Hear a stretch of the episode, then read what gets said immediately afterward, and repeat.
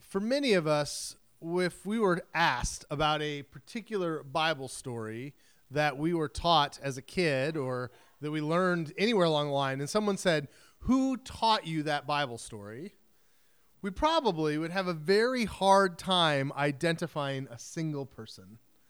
Uh, if you think of the big ones David and Goliath, Noah's Ark, uh, the Ten Commandments, Jesus on the cross, maybe you have an early enough memory that you would remember a parent, but for a lot of us, it's one of about six people we know that taught our Sunday school classes when we were kids. And I can go, well, it was either this one or this one or this one, but I, I don't totally remember. At this point, learning that piece of information has just totally absorbed into my brain. Uh, very few of us can remember particular books we read when we were first taught how to read or who taught us our multiplication tables. There's just certain information that soaks in and it's stuck there, and we can't tell you where it came from. Uh, the passage we're going to look at today is not one of those for me because it was a passage I managed to steadily miss for about 24 years. I remember very distinctly I was in the parking lot of a Target I was with my friend Danny Reese. We were grad students together at Harding Grad, and we were walking into Target and we were talking about ministry. And he brought up a passage that I should know. I had read the Bible through two or three times at this point in my life, so I certainly had read it before, but I was just unaware it was there. And we were talking about ministry. Danny actually is a missionary now in Angola, Africa, and him and I were talking about the frustrations of futility that in ministry you often work, work, work to get something particular done, and then you look around and you go, nothing is happening. And I had kind of gone to this parable of the sower, which many of you guys know. This is where there's a sower who has seed and he is planting it in different kinds of soil. And there's rocky soil and there's thorny soil and there's finally the good soil that it pops up and grows in. And we were talking about, well, you know, sometimes it's frustrating just because we're dealing with really hard soil. We're saying something to make ourselves feel better, frankly, about the lack of fruit and the things that we were trying to do. And Danny goes, well, and there's also that simpler one in Mark about the seed that, that helps talk about it. And I said, well, the simpler one? He said, yeah, you know, the one that's just about the seed that grows. I said, Danny, that doesn't sound like a parable. That sounds like almost nothing. He goes, Well, it is almost nothing. It's like four verses long, but it's a distinct parable of Jesus. It's only in Mark. And this is the way that parable goes. Jesus also said to them, This is what the kingdom of God is like. A man scatters seed on the ground. Night and day, whether he sleeps or gets up, the seed sprouts and grows, though he does not know how. All by itself, the soil produces grain. First the stalk, then the head, and then the full kernel in the head. As soon as the grain is ripe, he puts the sickle to it, because the harvest has come. For people who go to church here regularly, you are tired of me telling this, but I feel like I should, particularly with our guests. We always remember that when we talk about the kingdom of God, we are talking more about a verb than a noun. The kingdom of God we tend to think of as a place, we tend to think of heaven, we think of sort of this uh, glorious castle coming down out of the sky. But really, kingdom of God in Greek is far better translated as the reign of God, the rule of God. What happens when God's will is done on heaven, in heaven as it is on earth. And so when Jesus here talks about this is what the kingdom of heaven is like, he's saying this is what uh, the reign of God is like. Uh, if you want to know what's it like for God to be alive in our world and acting in our communities, what's it like for God to be working in my life? How does that work? Jesus goes, Well, here's one of the ways it works. This is one of the ways it happens. This is one of the things that you feel and you experience when you are trying to do God's will in the world. And he gives us a very simple agrarian metaphor that is the reason why most of us hate planting anything. Jesus talks about how you put the seed in the ground and then you just wait for it to do its thing. And ultimately, you can't really control what happens. Even if you're with a master gardener, I can think of a friend of ours here in the neighborhood. She has a beautiful big garden. We were walking with her through it one day, and uh, she goes, Oh, yeah, you know, this year the green beans just didn't come up like they're supposed to. I have no idea what happened.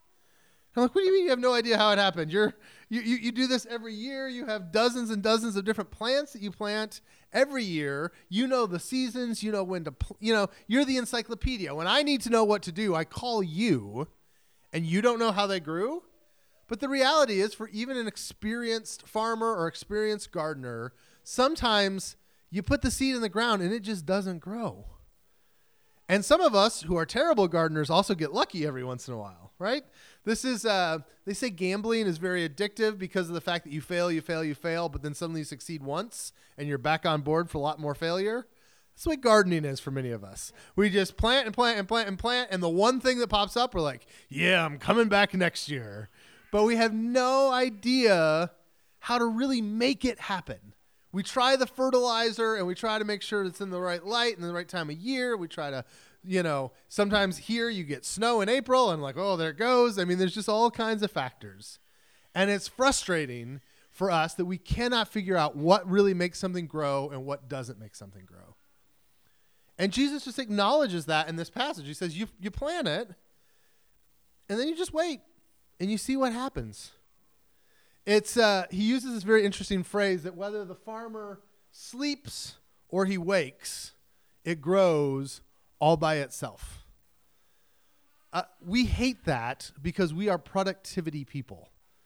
Uh, we live in a culture that is obsessed with getting the numbers and the statistics and seeing if something has worked. Uh, you guys deal with this a lot in school, right? We have this constant debate about how do we measure if kids are learning or not. And so you get thrown probably a billion standardized tests. And somehow they're going to figure out if your growth as a human being can be marked on a Scantron test, which is just ridiculous. I mean, you guys know it's ridiculous. Your teachers know it's ridiculous. But then if we say, well, we're not going to mark it at all, someone will go, well, we have to figure out whether it's working or not. We just, we're so invested in figuring out if we can put a number or a graph to whether something is happening the way it's supposed to. And Jesus says this frustrating thing if you take a nap or if you're working real hard, that seed's going to grow the same way. It doesn't matter. You've got nothing to do with it. And we want to control it so much more than that. We want to go, no, there's got to be something we can do to make sure it's not a waste. And Jesus goes, do what you want. But once that seed's in the ground, the, the soil is the only thing that's going to make it grow. And you cannot make it happen one way or the other.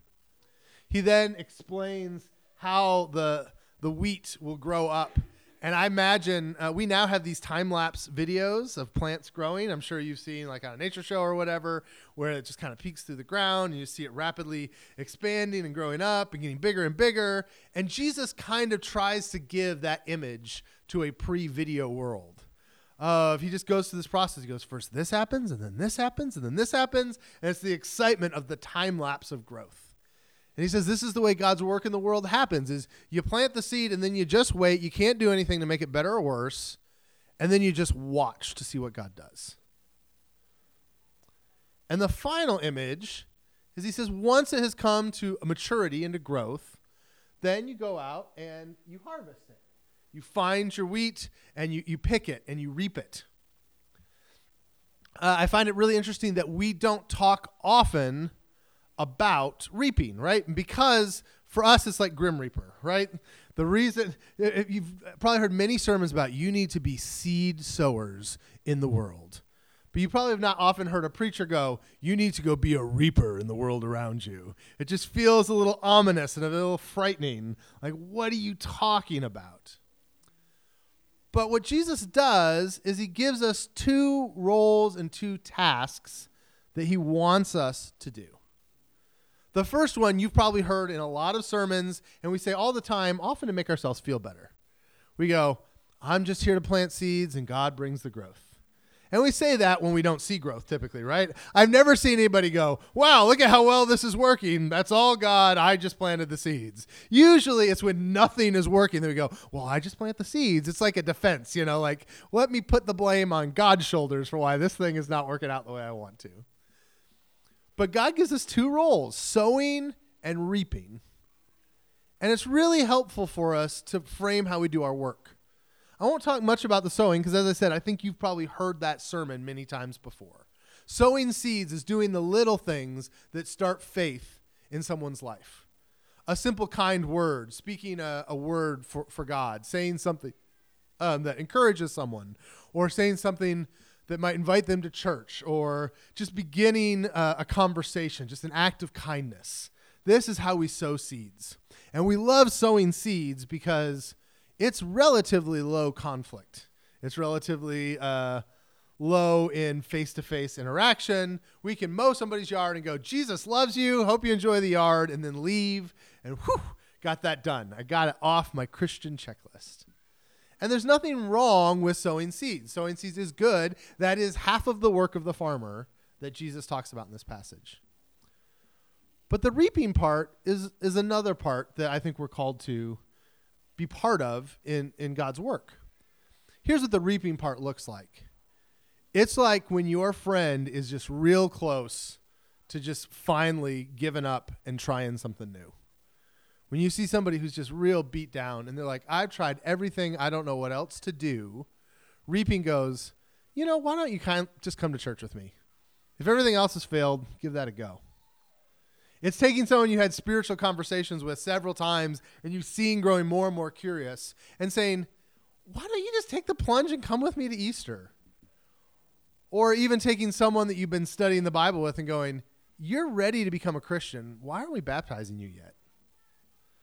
We hate that one. We hate this part of the job, the reaping part, because that's scary.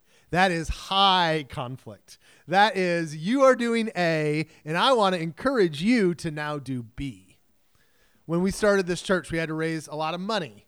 And one of the things that I did is went through a fundraising seminar about how to ask people for money because a lot of us don't like to do that. And the biggest thing they stressed with us is they said, you have got to get to a point where you ask a question and shut up. They said, you need to get to the point where you look somebody in the eyes and you go, Brita, we would love for you to give us $50 a month to help us with this ministry. Will you do that? And then you just shut up and you let it sit there and you make them say yes or no not make them, but you just be quiet. Sometimes, you know, if they're really awkward, you might sit there for a long time. But generally, you ask it and you let it hang, so that they're forced to go. I don't think we can do that, or yeah, that sounds good. And the thing they told us in that fundraising is they said, you will be just as good of a fundraiser as you are an evangelist because it is the exact same task. It is asking somebody that has something they hold dear in their life if they're willing to let go of it and try something new. And so, if you want to help share the gospel with people, you've got to get good at the question. You know, we've been talking about it forever. Will you just come with me to church this week? Silence. Make them say yes, make them say no. And in this passage, that is a job that Jesus leaves to us. Now there's an in between, right? There's a lot of internal processing and you know, it's not that you sit there and you bug somebody all day long, but we have to have kind of that killer instinct to look for that moment when somebody is really close to the kingdom, when they're really, really close to maybe give something a try, and to put before them a very stark decision. Do you want to try this or not? And that's good and it's healthy and it's a thing that God calls us to do. And it's something that most of us are really bad at. The planting the seed thing is easy, the reaping thing is hard, but they're both the two jobs, the only two jobs that God calls us to in this passage. All right. So let's talk about youth group mission trips for a minute. What does this have to do? Why am I preaching this today? This is not just a random sermon. Um, a lot of times, the tr- stuff that you guys do this week is seed planting ministry, and you will not see it grow. It's March in New England. Nothing grows. it's true in so many ways. I mean, it is just uh, what you guys will do this week will start the opportunities for a lot of people to come closer to God, for a lot of good relationships to be formed, a lot of good work to happen. But the likelihood that someone at the end of the week will go, You've changed my life, I think is relatively low. And sometimes we get these unfair expectations on ourselves where it's like, oh boy, like we get really geared up about the trip. And, you know, to be fair, the way that we ministers try to get you on these trips is that we want you to get geared up. No one's like, listen, we're going to do some work. Probably won't see any fruit. Come on up to Rhode Island, right? That would be a terrible way to get anybody to come. But I just want you to realize that there will probably be a moment where you're going, why am I doing this? This stinks. And just know that you are being very helpful and you are starting the planting of seeds. And that there's no way for you to know the growth that's going to come from it, short of coming back and talking to me years later and going, hey, you know, what happened with this or what happened with that? And so being content with the ministry of seed planting is uh, something that's important for, for you guys. Something I want to encourage you in today that you will do that this week. And seeing the fruit born from it may or may not happen, but that's okay. Uh, furthermore, for all of us, I just want us to encourage encourage us to continue to live intentionally in our lives. Live lives saying, I am going to be a planter of seeds and I am going to be a reaper of harvest. This is my job. This is what I am looking out for. And particularly lean into that back end. Where is there a conversation where somebody is ready? Uh, I read a book by someone years ago that was a good little book on evangelism and conversations. And he talked about how sometimes you'll work with somebody and experience the growth forever, and then somebody else does that reaping job, and that's okay he had a friend who he had been having spiritual conversations with and talking about Jesus for years and years and years and years. And then a friend of his hung out with uh, this guy he'd been working with one weekend. And the friend was a master reaper. And he saw this guy's heart changing and he goes, Man, it sounds like you're ready to become a Christian. What are you waiting for? The guy goes, I don't know. Let's do it. And they bat- they were in a, in a boat. They baptized him in the water right there. And the guy, the minister had been working with him, heard about it later, and he goes, What? You stole it from me. It was right under my nose and worked on this guy for so many years. But it was that instinct that there are moments where people are ready. And the sad thing is sometimes those minute, minutes fade, those moments go away. Sometimes somebody's ready and they're ready to be asked, and then it disappears. It's a silly metaphor, but if there's someone that you've been wanting to ask on a date, sometimes there's a moment where if you ask today, they will say yes. And if you wait till next week, they've moved on to somebody else. And so having that instinct of like, Today is the day where this person is ready to try something. I need to make a ask for God. Is kind of that reaping work. I want to encourage us all to grow in that because it's something we don't talk about or do enough um, in church. Uh, it's my prayer that we live trying to be God's people every day. It's easy for you guys this week, right? Because you're here explicitly to do ministry work. And so you'll be kind of intently in that, and I hope you grow in that. But for all of this, I hope that we have an intention about how we live life that we're looking for the opportunities to do the thing God calls us to. All right, a uh, couple of good questions here. Uh, first question When does sleep in the par- uh, parable become apathy or indifference towards the crop or mission? Um, so that's a good question. One of the first answers I have, and this is something that Caleb is preaching without living very well. The Bible does call us to like rest and Sabbath uh, farmers, and I don't know this super well because I am not agrarian in any way, shape, or form, but there are times of rest. Like there's busy seasons where you plant and plant and plant and plant.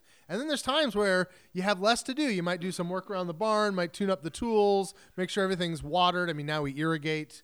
But particularly in old times, there was a period between planting and reaping where you kind of just sat around and waited for stuff to pop up. There was some rest in there. And we as Americans have been trained to say that rest is terrible. You're not busy. You're not punching your clock. What is possibly happening? And it's okay to have a little more trust that God is working. This is part of what Sabbath is doing and why Sabbath builds faith is it's a time to rest and say I've done what I can in this situation. I'm going to keep on going. Um, the other thing is, you know, crops as a metaphor is very seasonal, but the reality of church is that there's always something that can be planted at any season. So there's times where we can work on this project and get it going and maintain it and operate it and be faithful to it. But then after a while, there's maybe something else that we spend time in and other things that we start or other places. So there's there's always seasons of life as part of what I'm saying. Um, I guess what I would say is just be mindful of what work you're doing. If you're like, oh, I've got to be busy, I've got to be active. Okay, but are you active in the kind of work God wants you to do, or are you active in worry? I think that's really where this comes down to. Is we spend a lot of times. I think this would be really true for parents. You plant seeds with your kids, and you try to help your kids, you try to be there. But there's some degree to which you know, eight hours a day while they're at school, you could sleep or you can toil. That kid's going to be at school growing the same way whether you're there or not. And so sitting around worrying about it is not going to do you a lick of good. This is why Jesus says every day has enough trouble of its own. Worry about today, do the thing that's in front of you, don't worry about the results. And so I think there is a, a message to us about resting and trusting God in this, the seasons of growth. Um, but there's also, you know, if if you've done planting one field, you find another field to plant. This is kind of the way a minister would think about it is what's the new thing to start, the new place to go, the new beginnings that I haven't made yet. Um, I, so that's how I'd answer that one. Second question What does reaping look like in the church? Or is that just a role for uh, people who are in the body of Christ? Um, here's what I think reaping might look like. And this gets really not fun. Uh, it's having honest conversations with people that we really need to have honest conversations with. Um, you know, I I've seen that. You know, my you know, you talk to a friend, and you go, I've seen in your life that this thing is happening. It's really not good for you. And what are we going to do to knock this off? Like, how can I help you to get this out of your life? It's no good. That is a decision point, right? That's not asking them to grow. That's you see a point where they've already had God working in their heart, and you are the impetus for like, okay, how are we going to change it now? Uh, and so, you know, some of the ways we talk about accountability, some of the ways that we talk about, um, I mean, church discipline, that's a phrase you don't ever use anymore, but these kinds of things. I think there's a place to look into someone's life and look into the way someone's being and say, enough's enough. Like, it's time we, we got to get rid of this. Uh, I think that's what reaping might look like. Um, oh, but also it can be a positive. That's really negative. Uh, there's also positives. Like, um, taking a new step. It's looking at that guy who's been in Bible class for a long time and asks really good questions, but never takes any leadership, and going, I'm going to be out of town next week. Will you teach Bible study next week for me? And making that point of decision for them. Like, am I going to take a next step? Am I going to grow in faith? Am I going to go further? Or am I just going to continue to serve in this role I've always served in? So that's another way I think we can reap within the church is to ask for greater growth um, for people, give them new opportunities.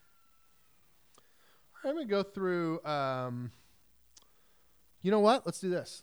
Oh, that's it's. I knew it's so beautifully written that it had to be from you. Um, yeah. So it says reaping, relying on the Holy Spirit? Question mark. And yeah, I think that there's a lot of that in reaping. What is the difference between ripping an ungrown sa- sapling out of the ground and killing it and reaping? Good judgment, right? And so um, that is where we do need the Holy Spirit to go like, is this a person who is at a point now in their growth where a good question that encourages decision is good for them? Or is this something that's too much, too fast, and just going to like destroy them? And there is a lot of discernment there, and it does require the Holy Spirit.